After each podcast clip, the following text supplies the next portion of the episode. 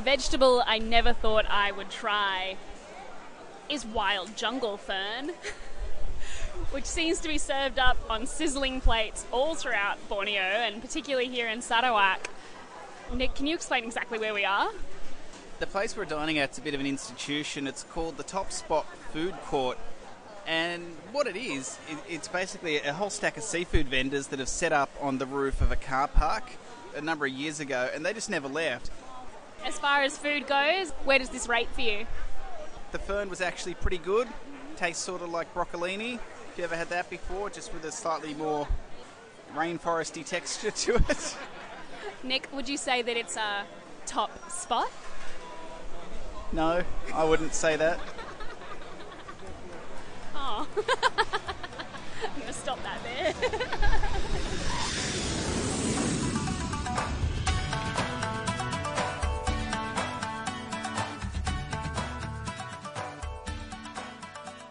those those jungle fern were pretty good. And having said that, Gabby, I, I don't think we went back for them a second time. I can't say it really helped that I cottoned on to all of the side effects of our malaria drug, so uh, it was a it was a pretty good night. It was good. It was a good day. It was a very good day. Hello, this is Where Are You Taking Me? It's episode two. My name is Nick King. And my name is Gabby Lyons. Hey, before we get stuck into today's episode, I want to thank everybody who listened to the very first episode because we had some fantastic feedback.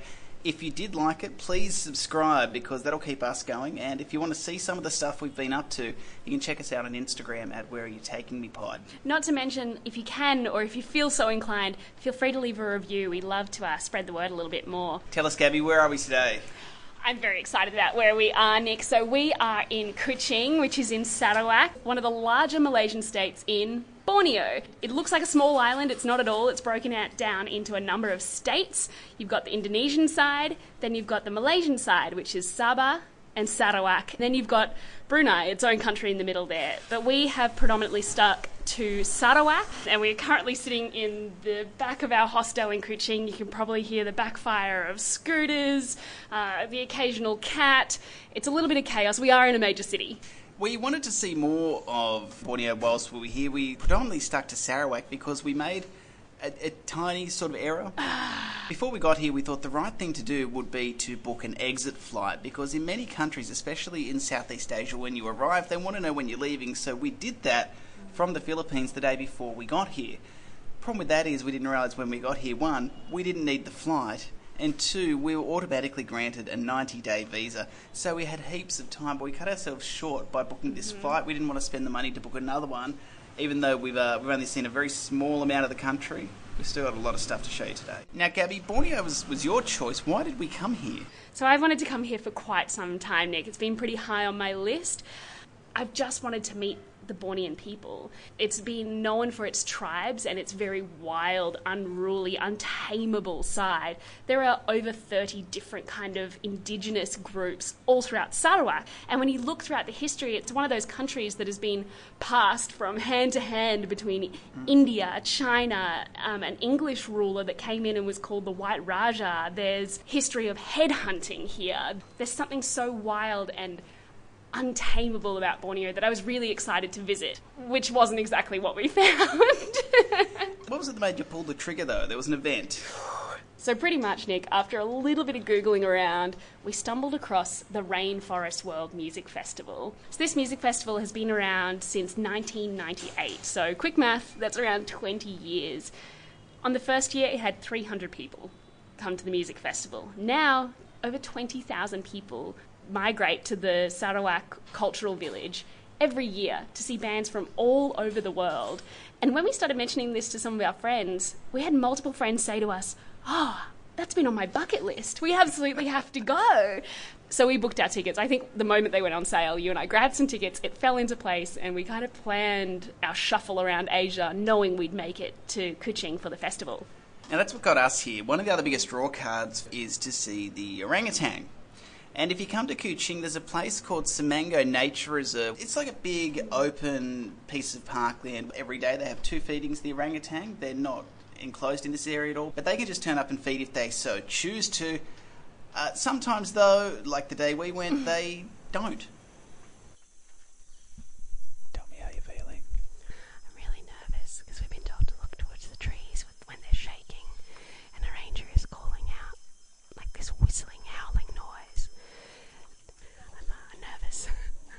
You see much shaking of trees so far?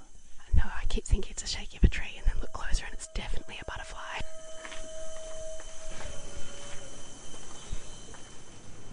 But these orangutan have not always been wild. In fact, the orangutan that you will see at Semenggoh more than likely were kept at zoos or as pets or have totally lost their homes through deforestation, all kinds of issues that you can get into when you come to Borneo. But those animals were released from another place called Matang, Matang Wildlife Centre, which is a very different experience. And quite frankly, I don't know if we would have enjoyed it had it not been for one very special person. We were the one that over that side. Yeah. Yeah, that was caught from Bako River. Sometimes always seen um, um, just below the jetty of the people. We don't want that. Uh, it could be. Um, it will disturb. You know, the, our children always play at the edge of the water at the river there. So Miss uh, Mazlan, the retired medical technologist. At the same time, I'm uh, I'm also a homeopathic medical doctor, and I, I obtained the uh, a PhD in uh, naturopathic medical uh, uh, medicine. I'm now a guide.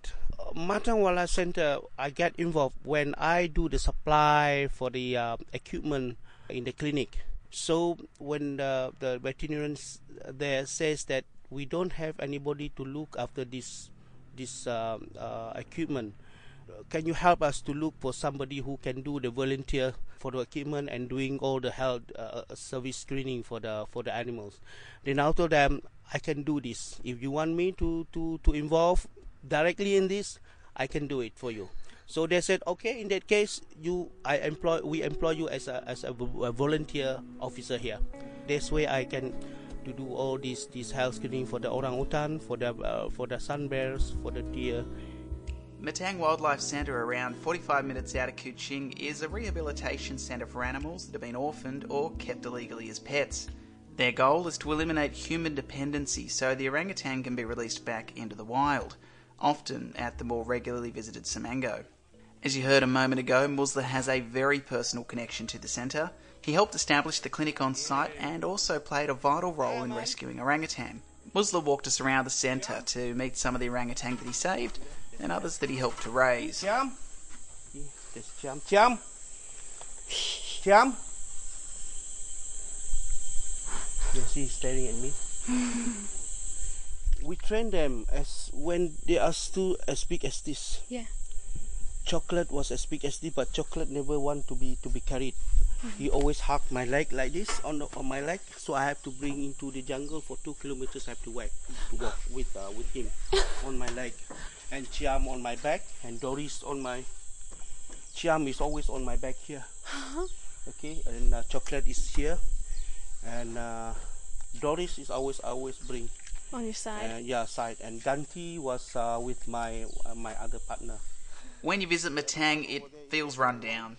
The grass is overgrown, some of the enclosures are rusting, there's paint peeling off the walls, the whole place just feels kind of deserted. Not only by visitors, but by staff, and most importantly, funding. We saw almost nobody when we visited. Few tourists stop by because they don't want to see the orangutan in an enclosure and they don't understand what Matang is trying to achieve. How do you teach an animal that for years has been spoon fed by humans to hunt and climb and be self sufficient? How do you train the wild back into a wild animal? As you have seen just now, when we touch the gibbon's hand, you can feel that. You can feel that how the gibbons are feeling. Gibbons also want need a freedom, but of course we do understand how the gibbons feel. We want the gibbon to be free, but what to do? We don't want to put uh, the gibbon out of our cage because when we put the gibbon out of the cage, the gibbon will die. Of course, they cannot adapt the wild uh, environment, and of course, the gibbon will go to the human to get some shelter and food. Again, they become become the uh, human captivity. So we don't want that to happen. We want people to understand that the conservation policy that we are doing, we are not actually keeping the animals inside the cage just for fun because we want people to understand why we keep the animal inside the cage is because we want people to know that if we release the animal to the wild the animal will die then our conservation policy become useless if possible if there is any possibility for them to visit Matang, please visit Matang. We want them to, to have a positive thinking about our conservation activities. And uh, we don't keep the animals inside the cage just uh, to make uh, Matang Wildlife Center just like a zoo. That is not our concept and that is not our policy. If you're coming to Kuching, Matang should be on your list. It won't be the wild experience you'll get at Semenggoh, but without the support of tourism, there's very little hope for the rehabilitation program. And as for Musla, if it wasn't for people like him sharing his story and his passion for the orangutan, there's no chance that they will ever return to the wild. Working with these people, I, I, with this with this animal, I can tell you, I really miss them. I really miss of working with them. If possible, I try to to come back. So you think you'll come back one day though, if you can? Yeah, why not? I, I I'm I'm willing to come back. If they said, okay, Maslan, you can you can join us. Of course, I'm willing. I'm willing to come back. I miss them so much. oh, we're getting you all emotional. Okay, thank you. Musla was not just an incredible guide, he was also a fascinating person. Being able to hear his stories of working in the facility, help raise the orangutan, and seeing the potential in them, it was really emotional. As we left and walked out of the gate, he actually ended up in tears as he was walking away from the centre again because he just so desperately wants to get back there if the opportunity presented itself. And Gab, that was a pretty emotionally tough day for you as well. Mm, there was a there was one moment that uh, had me pretty close to tears as well, actually. there was uh, one enclosure that had a little gibbon inside it. He was by himself. As I put my hand out towards this gibbon, it placed its hand right in my palm and stared right into my eyes oh my word, it just about broke my heart and absolutely accentuated everything that Musla had to say. How how could you ever release this little guy into the wild? He was so dependent on human feeding, was just so aware of human interaction, and was so there was so much trust in me. And uh, goodness, it, it, it was. It was just absolutely heartbreaking.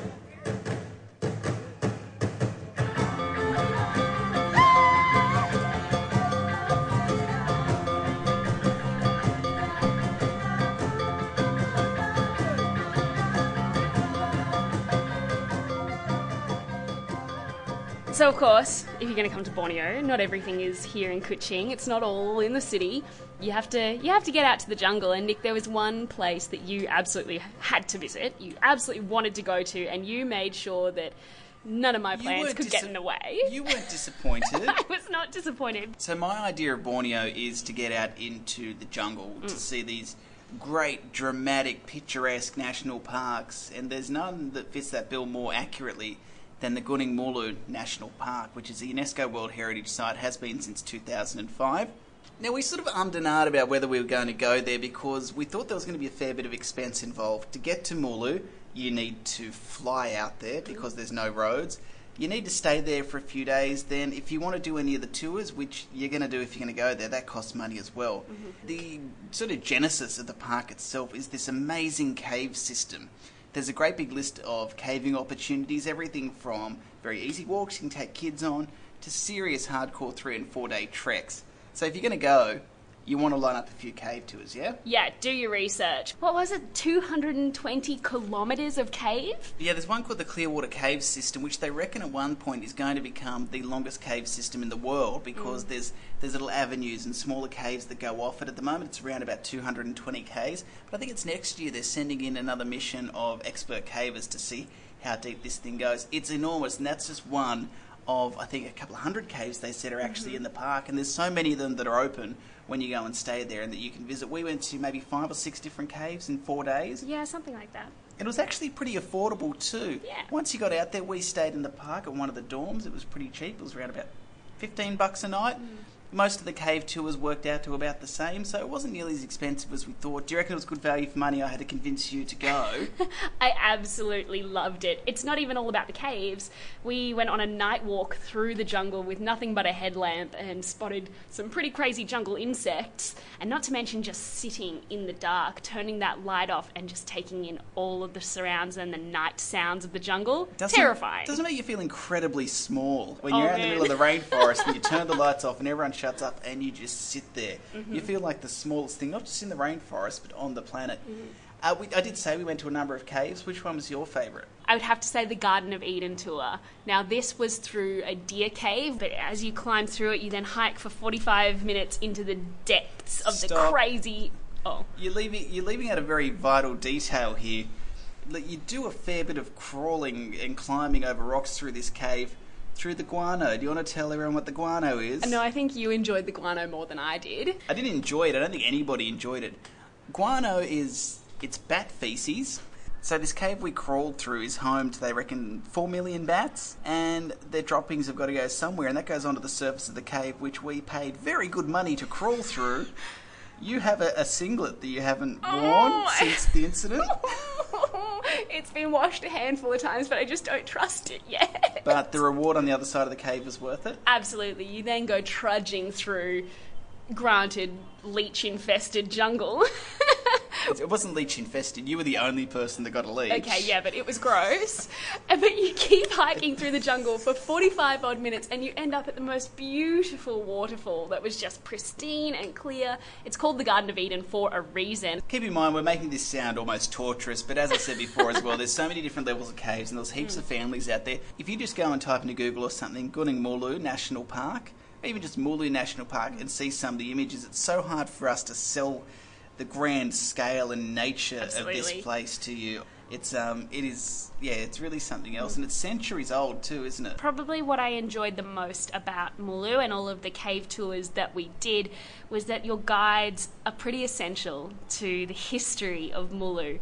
And that is because they are from the Panan tribe for the most part. The Panan tribe is one of the many tribes throughout mm-hmm. Sarawak, but they are traditionally mountain jungle people. They're very, very shy. They're very, very modest and very, very difficult to speak to. But you tried. I tried very hard to speak with some of the Panan people. We managed to rope the lovely Simpson in to have a chat with me and tell us a little bit more about who the Panan are and how their life has been changed in recent years, particularly because of the park, but also just the way that the modern world works now in having to settle a tribe that, for as long as history can document, have been totally nomadic. Okay, so this uh, Penan tribe, there's uh, have a dance also. Like uh, other people, they have a dance every tribe because the Penan people they have a do during this fruit season or harvesting. Yeah? So they have to celebrate it together and have collect a lot of fruit, a lot of animal, and do like a party. So they have uh, do the Penan dance. There's normally there's already dance, and we have uh, like a Penan instrument and make by bamboo or wood or nose flute. Normally, there's a old person that's still really good in playing it. Yeah. play? Uh, some of it only, but not so much. But still keep learning to. My name is uh, Simpson Stephen Ipa. Yeah?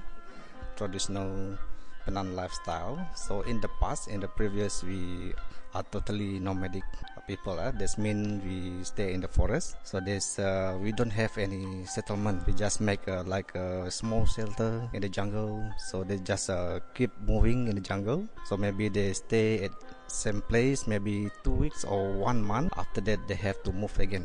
The reason is to maintain the forest, so they not take all of the source of the forest, like a plant or animal. So before it finish at that area, so they have move again.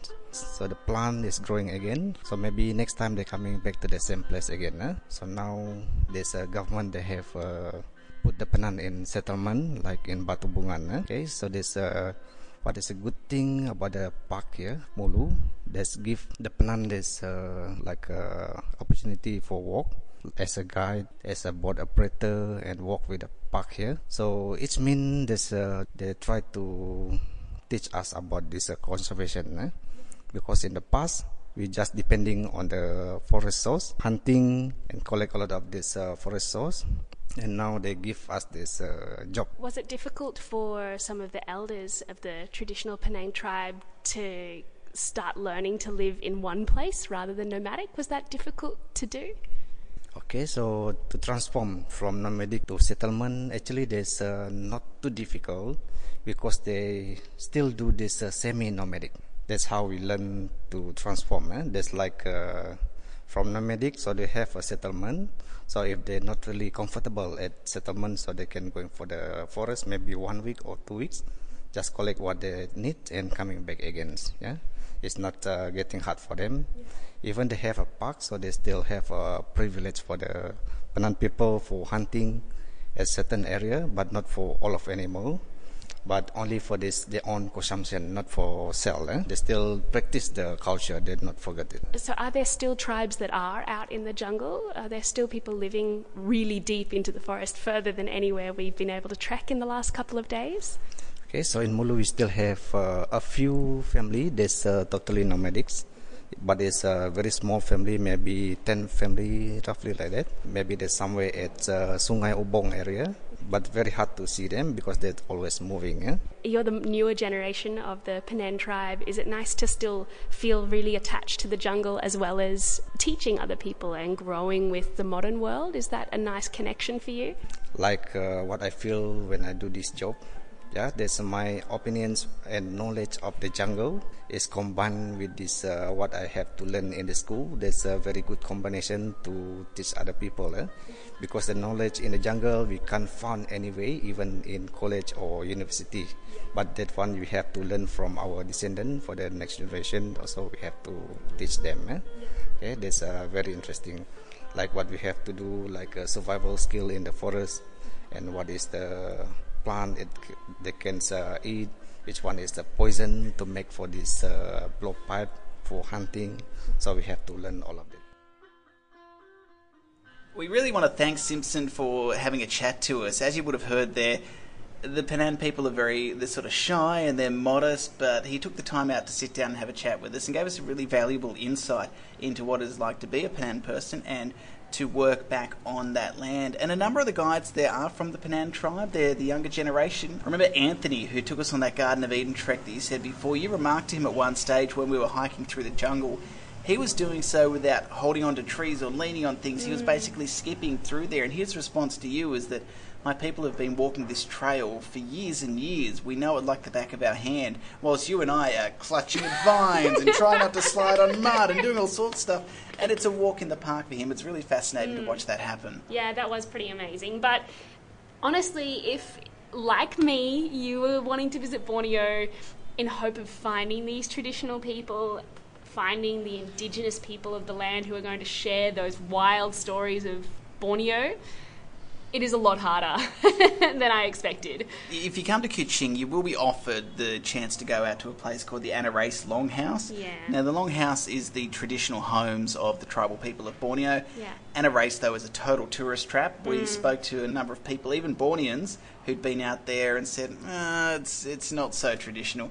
So you can find the traditional tribes, you can find the traditional longhouses, but it's going to take a bit of time and you're going to have to venture very deep yeah. into rivers and into jungles to find that. Yeah, it is going to mean full days on boats or long flights way up into the mountains to find some of these people. But if I'm honest, Nick, something that really caught me off guard about Borneo was just that there are a lot of issues happening for the Indigenous people here one of which would have to be deforestation and how that has encroached on so much of the jungle. And as with the Penan people, it has meant a total change in lifestyle for them. It has meant settling in a smaller town and learning to modernize. And I think that has affected a lot of the people throughout indigenous Borneo. And it has meant a really massive cultural shift for them to a point where some of the culture has actually been forgotten.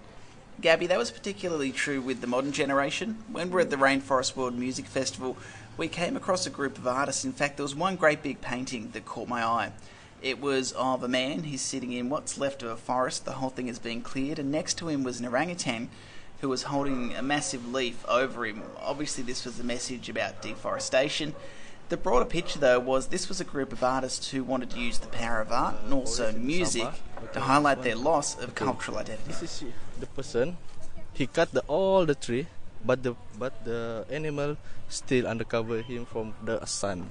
So the the animal didn't hate him but he still love him. People just they don't care about the animals. And then the animals didn't have the place to stay. Their home already gone. Does that make you sad that that's happening? Yeah, it's miming. Now in Sabah we have a rhinos, but already gone, uh, already dead around three weeks before this. Wow. Yeah, There's none left? no left. So no, no more rhinos in Sabah. And then uh, the about the elephant already three or not more. A chance that because this is our people mind. Yeah, if people can think about the animal, about the nature, they can they can change the that. Is that something that the art collective would like to change? Yeah. One piece of work at a time. Yeah.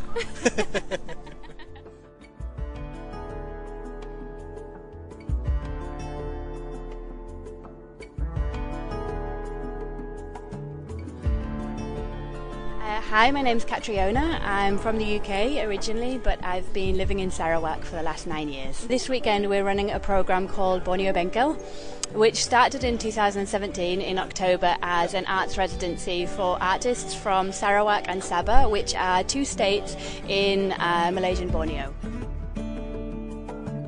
Bengkel in Bahasa Melayu, the language of Malaysia, means workshop.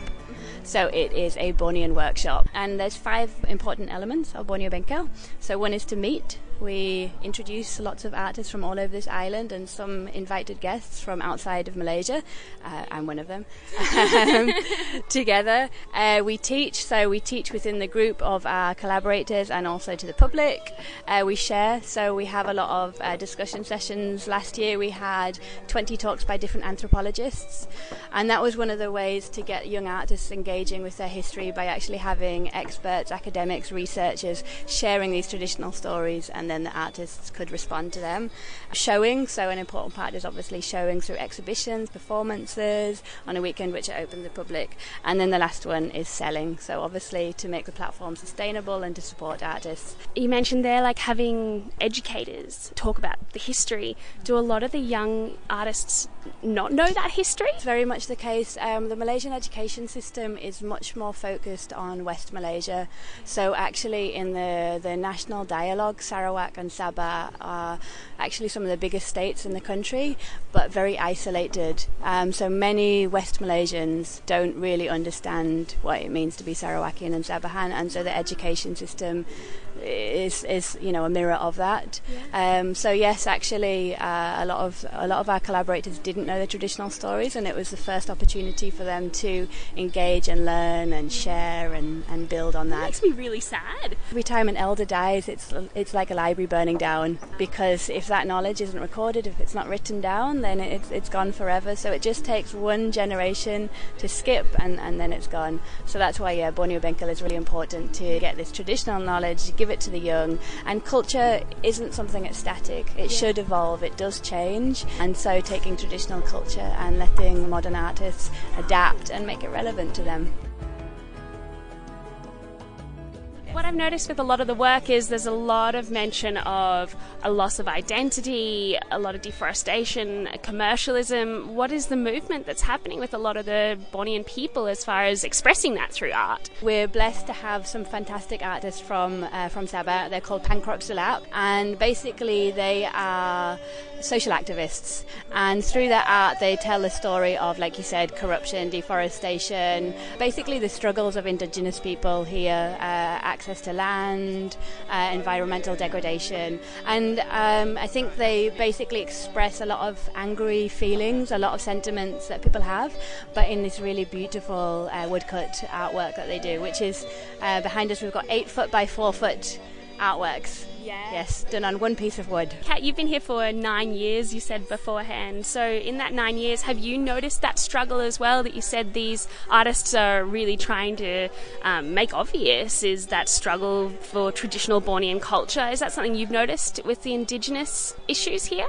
I, I mean, it's something, yeah, that I'm very aware of. I, I work with rural communities. Uh, I, have, I run a social enterprise and I work with uh, isolated rural communities, but I'm also based in the city. So I see the, the flip side of the coin of urban artists and rural artists, and there is definitely a disconnect. Um, when people talk about Borneo, they talk about orangutans and they talk about hornbills, but these are very kind of cliche, exotic images. Um, and people in the city, it doesn't necessarily feel relevant relevant to them. So there's definitely a disconnect, and that's one of the things that we're trying to do with Borneo Bengkel is take traditional knowledge, traditional heritage, and work with contemporary artists and see how they can make all of those motifs more meaningful in a, a modern world. In all, we're 40 different artists. It's definitely about engaging a community with art, engaging them and, and helping them to develop a message which they can then present. So I think the main message of, of this is is trying to capture a real story, the real Bornean feel, um, and trying to make these traditions or the tribes, as people say, uh, how relevant it is in a modern world and, and, and to really embrace that rather than playing along with cultural tropes.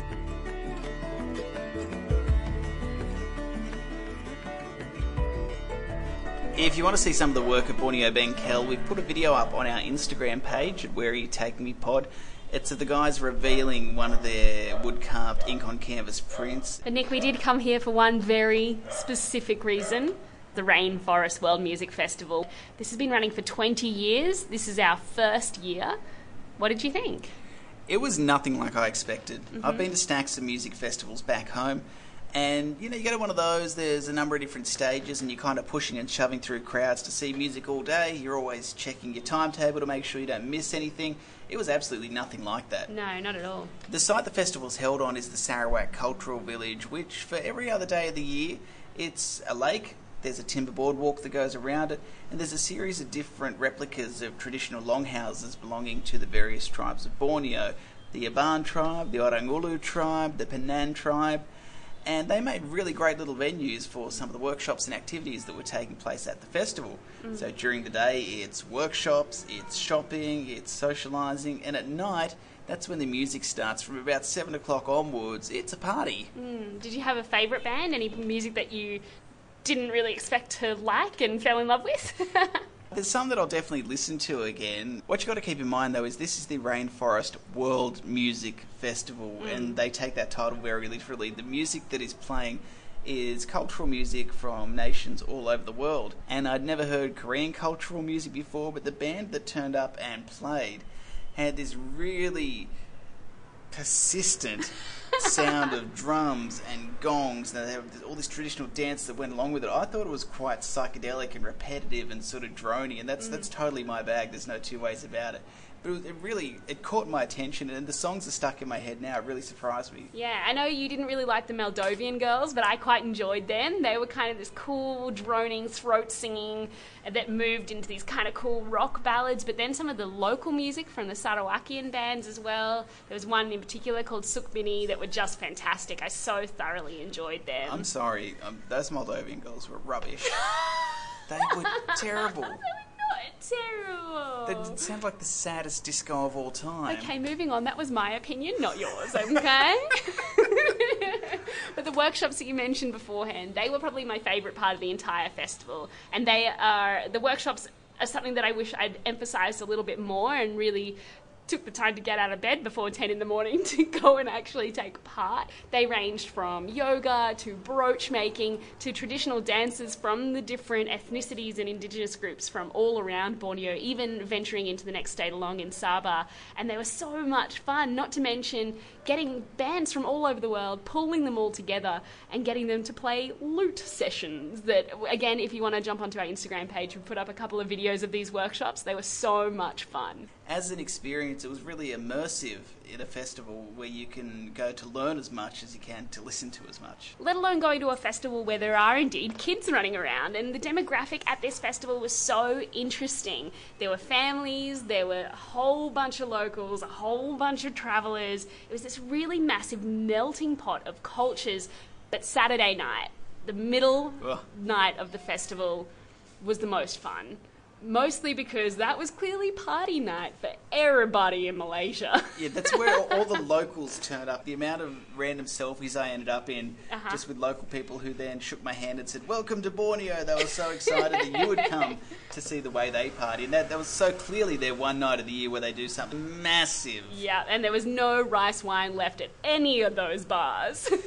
Like I said, though, that first day for me, it was a little bit confusing, and you also said the site was small, so you were constantly running into the same people over and over again. Mm. So we wanted to find out how the Rainforest World Music Festival compared to similar festivals they'd been to back home.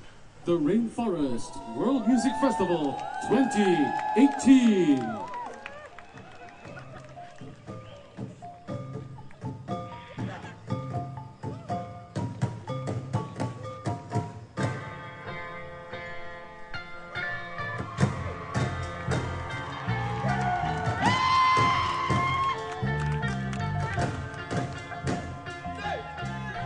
Festival's certainly different from the other festivals I've been to, uh, especially the weather. Being from Ireland and the UK, they're always horrible weather with rain, so that's the main difference. I say it's nicer weather here. Population-wise, certainly different. There's a massive variety here. There's locals, there's people with their children. There's a lot of Westerners. Um, I was sort of wasn't really expecting as many Western people to be here. I thought it was going to be a bit more of like a local experience rather than a lot of international people being here. Certainly all the other festivals I've been to, probably more people drinking and getting full. Here's more chilled out, I think. I think Connor said yesterday it was like like the Eurovision, except for in a rainforest, which is a very good comparison, I think, because you're getting all these different nations and it's just strange to be in a rainforest at a music festival compared to home where you just be in a big field. Do you mind explaining what's happening behind us right now as well? It's a, a big massive flag and people throwing at each other and trying to catch it in their heads. Hands together for So, that. Come on. Put that's your interesting. hands together. So I think is it was really good, but I think one day is enough. But the live music in the night is really good, really interesting, and like a real mix of tunes. I really enjoyed it, and I think compared to other festivals, it's not like the stereotypical music festivals you'd imagine back at home. So, how does the Rainforest World Music Festival compare to other festivals you've been to in the world? It's, uh, it's a lot more intimate. It's a lot more kind of like family. It's a little more wholesome. Um, there's a huge diversity here that I haven't seen anywhere else in terms of like every. I'm, I'm just getting a kick of seeing all the different accents from like you know, participants and uh, and the people performing. I feel like back home we have a lot of festivals that try to strive to be something like this, but this is definitely a more authentic version of it. So you actually get to see acts from people that, that this is what they do for their whole life and they're very passionate about it. And so I think that makes it a little bit different than somebody trying to play that out instead of it, you know, being who they really are. We were just at a performance that turned into a Bollywood movie. Zali, how does the Rainforest World Music Festival compare to other festivals you've been to? Well, I think the Rainforest World Music Festival has a bigger focus on culture and particularly Indigenous culture. So it's been really great to see the um, Indigenous bands from Sarawak play and their costumes and dancing. So it's been awesome and good vibes. Less something you'd come back to. Definitely. Yeah. Hopefully every year. We'll see if I can make it. So that's just about all we've got time for in today's episode. Hang on, hang on, hang on, wait, wait. Nice try, nice try. No, no, no, no. I've got the Nick, other we- thing. no, we're out of we've time. We're out of time. time No, for no, the no, other no, no, thing. no, no. Before we leave Kuching, there was one thing that I, I desperately wanted to do, and it's taken a good week and a half of convincing to get you there. Mate, there was no convincing. You literally hauled me into a cab. We had a free day. It's something I really wanted to do. My more than limbs were still sore from dancing. More than the festival, more Yeah. than finding the Indigenous people. I desperately wanted to take you somewhere special to me. That's why we decided to spend our very last day here in Kuching at the Cat Museum. We're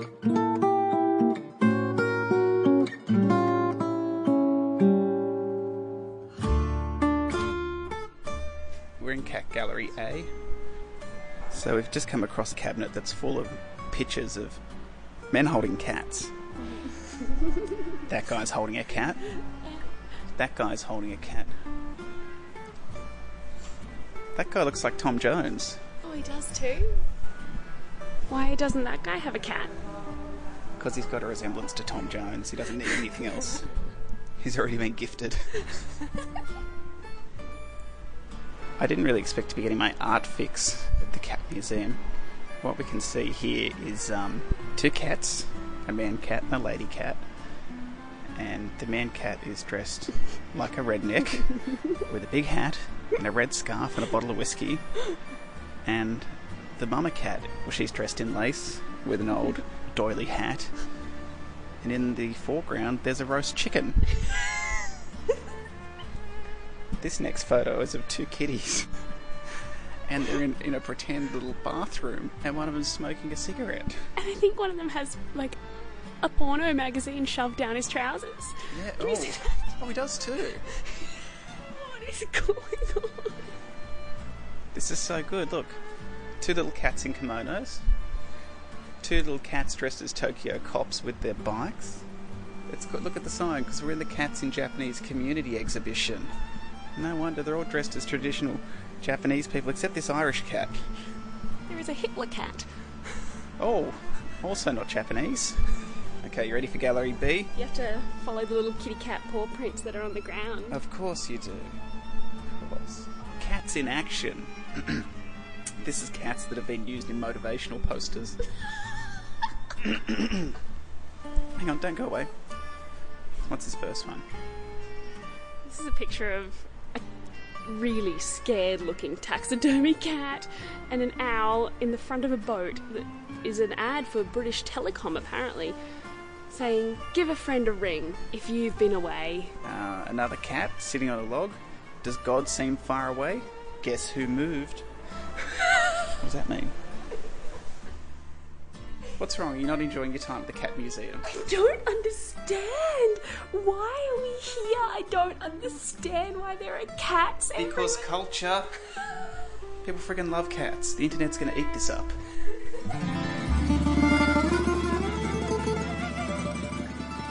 That was weird. It was not weird.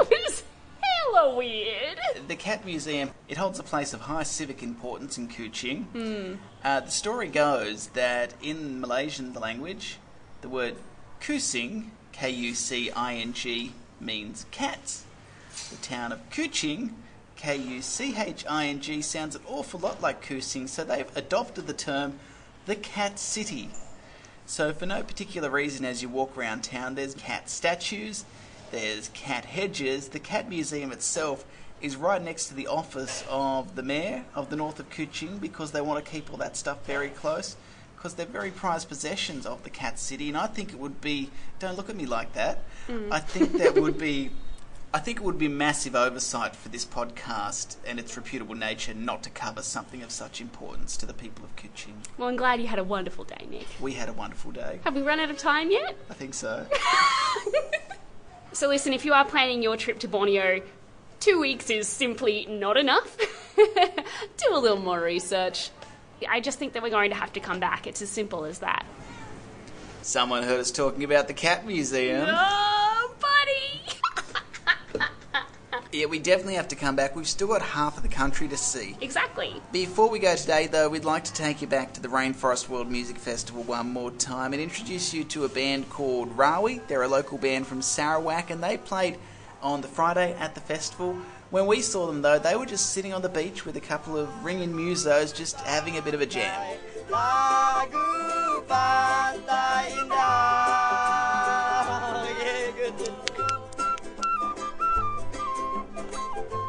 Lagu pantai means uh, beach song.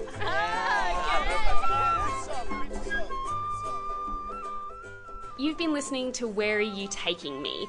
I'm Gabby Lyons. And I'm Nick King. Thank you so much for joining us for episode two from right here in Borneo. If you like it, please subscribe. We will forever be in your debt. And for more, you can find us on Instagram as well at Where Are You Taking Me Pod.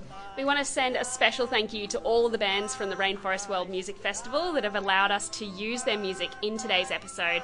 And also, we'd like to thank the team from the festival for letting us record on site. We really had a great time, and I cannot wait to come back. Now, though, we have to pack our bags and leave. It's time to move on. We'll see you back here real soon on the Where Are You Taking Me podcast. Oh, oh, oh, Pantai, pantai indah, indah, pantai, pantai indah, indah pantai.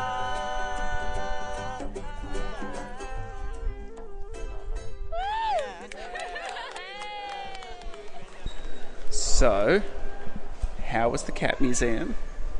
I'm never letting you choose a museum ever again. Why? That was amazing. I still don't understand why this is. Why there is a cat museum here. This is the best 25 minutes of your holiday so far. Don't tell me it wasn't. Did you actually enjoy that? Did you actually enjoy that? Yes, of course I did. It was so good.